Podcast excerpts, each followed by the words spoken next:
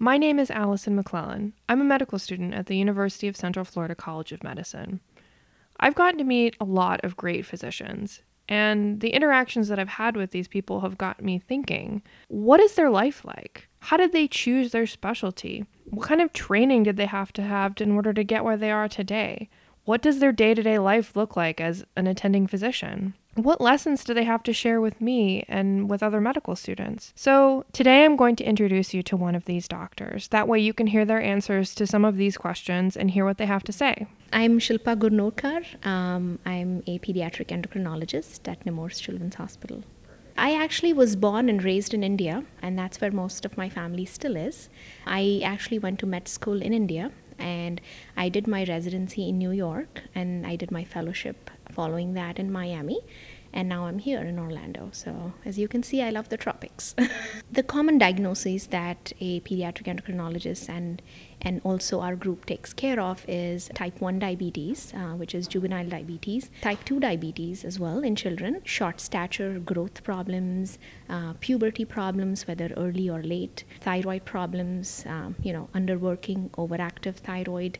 We also take care of adrenal problems, blood sugar problems, hypoglycemia. Certain other rare conditions would be disorders of sexual differentiation and so forth. How did you end up in endocrinology? Well, first of all, I'm going to start with how I ended up in medical school. It's going to start off very cliche and then end differently, but I actually come from a family of doctors. My grandfather was a doctor, my uncles, my dad, and, and wonderful doctors in a way that very complete, I think, uh, not just in terms terms of, oh, they're doing well, but I think they truly uh, care about their patients. And that's what inspired me from the time I was little. And actually, you know, when I was thinking about going to medical school, my, my father said to me, it's going to be a very long journey. Are you sure you want to do this? Because you want to do it right. And I said, yes, I do. And, uh, and then that's how I get, got into medical school. Pediatrics, you know, I love children. I have a big family, extended family. And so a lot of children at home I've seen uh, from the time I was little cousins to nieces, nephews.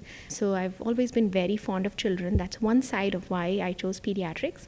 The other side to it is I think it's very challenging because you take care of little babies to almost adults.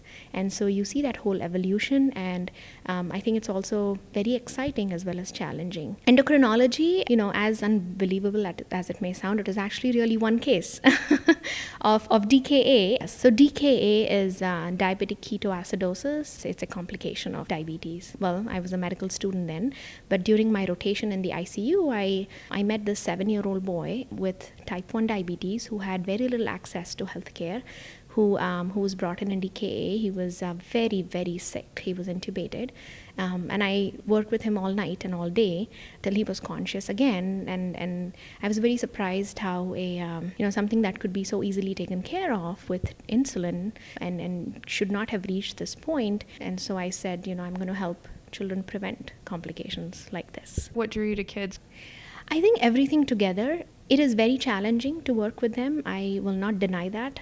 And you know, you may see uh, six patients one morning, right from newborn to 18 years old, and the approach to every child is very different. But that's what I find very challenging and very fascinating. And and I think they just keep you active all the time. They keep you young at heart, and and that's what I love about it. Medicine is one of those things that it comes with its own language. It comes with its own set of terminology and things that when you're first coming into it, and especially as a patient patient or a parent, it can be kind of confusing and scary. So, how do you go about bridging that gap between, you know, what you know and what you're an expert in and then making it so your patients kind of understand what you're doing? I think that's a wonderful question and I think that's what I work on every day to to improve myself and and keep getting better to the point that, you know, I get perfect at that. But for a parent or a grandparent or any caregiver for a child of a child, you know, I think the anxiety is much more when your child has a problem than when you yourself have a problem.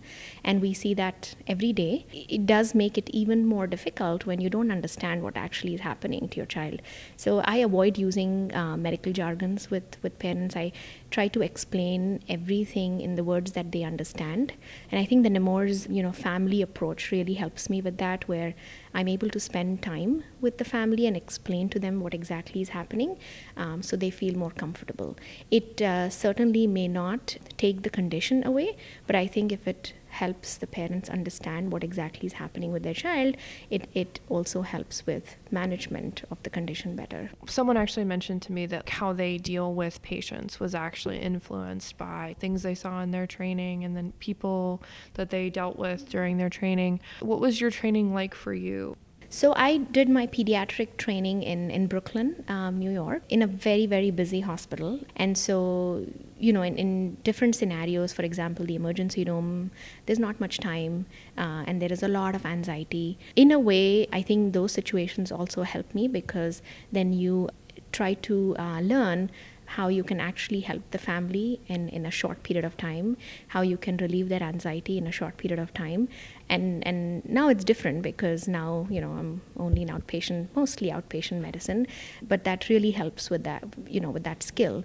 I think my mentors have played a great role. I've been very fortunate to have wonderful mentors. They still are my mentors. They will be. I have several mentors, and I try to take uh, different qualities of theirs that I really am fond of and and put them together um, so I can use you know those qualities in my life as well.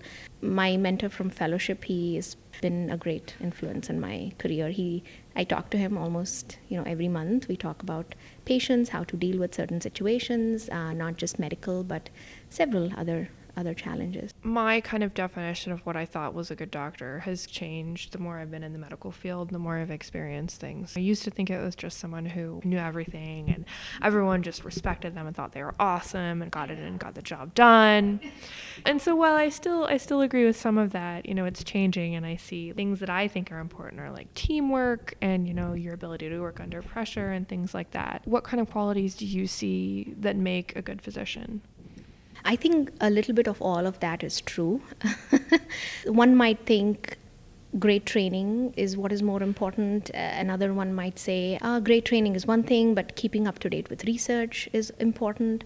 A third person might say, all that is fine, but in the real world, when you actually um, start seeing patients, your compassion towards patients is more important.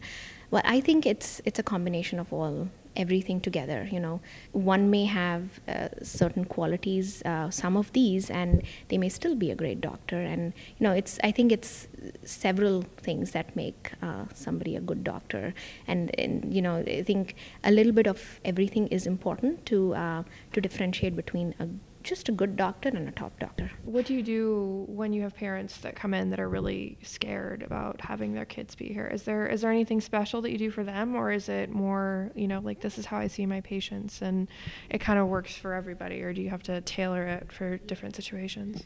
No, I don't think it works for everybody. Absolutely not, especially not in pediatrics. Parents have different levels of anxiety, and I think what I try to do and is to um, tailor that to every every patient. I listen to the parents first and try to assess what is going on in their minds, and and then see what is the best approach for them. You know, some parents just need more counseling. They just need more time to be spent and and everything explained to them, and that just calms them down. Others may need a little extra help or they uh, just need to see their child get better and that makes them feel better so i think with time you under, start understanding that a little sooner but but i think the most important thing is spending time with the family uh, letting them speak and then understanding what exactly their anxiety so that can be helped having a family, you know, that's that's really in medicine, did that kind of change how you looked at things or I mean, you mentioned your father said, you know, hey, this is pretty hard. Are you sure you want to do this? And you still wanted to do it anyways.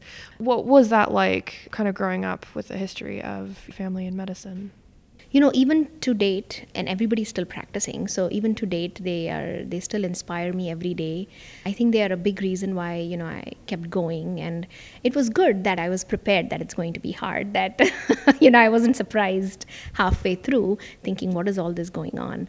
But i don't know what it is like to be any other way because that is my family and i've you know i have many physicians um, in the family and so i you know growing up i've seen every side of it it. I have seen how much they have worked hard um, and, and how uh, sometimes they had very little time to spend with their families. And then on the other hand, I've also seen um, how that work was also appreciated and, and, you know, how they are also involved in a lot of service work. And that has always been my goal is to be like like the doctors in my family. Is there something that you wish that your patients or your family members knew about you that would put them at ease or is there something that you you wish that they knew about you before they came to visit you that you think would help them? I think the information that families get, and this is even me thinking of it as a patient myself. If I'm when I'm trying to find a doctor for myself, I just go by what is what is available there you know google the doctor go to the website of the hospital and see where they trained and and you know maybe how many papers they have written and things like that. All that is important you know i do agree it's very important. But what i think families don't know that that they do not find information is is what i feel is important in my practice is time that is that is to be given to families is to actually put yourself on the other side and think of it from a mother's point of view and you know not just say, oh, this mother is just very anxious, but try to understand why she's anxious. Like they say, you know, treat every child as if they were your own. And I truly believe in that.